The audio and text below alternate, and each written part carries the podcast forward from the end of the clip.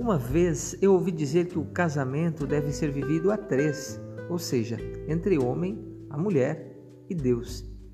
Com certeza faz toda a diferença um casal buscar juntos a Deus para o sucesso da relação. Quando o casal, seja de namorados, noivos ou casados, cultivam a espiritualidade por meio da oração pessoal e de práticas comunitárias conjuntas, como a participação fiel e semanal nas missas, em um grupo de oração ou outras práticas, eles se fortalecem, crescem juntos em cumplicidade, sinceridade e passam a ter mais conhecimento e subsídios para exercitar bem o amor. A fé vivida pelo casal traz um sentido maior ao relacionamento e cria raízes fortes que blindarão-os para enfrentar as adversidades que certamente virão durante o caminho a dois.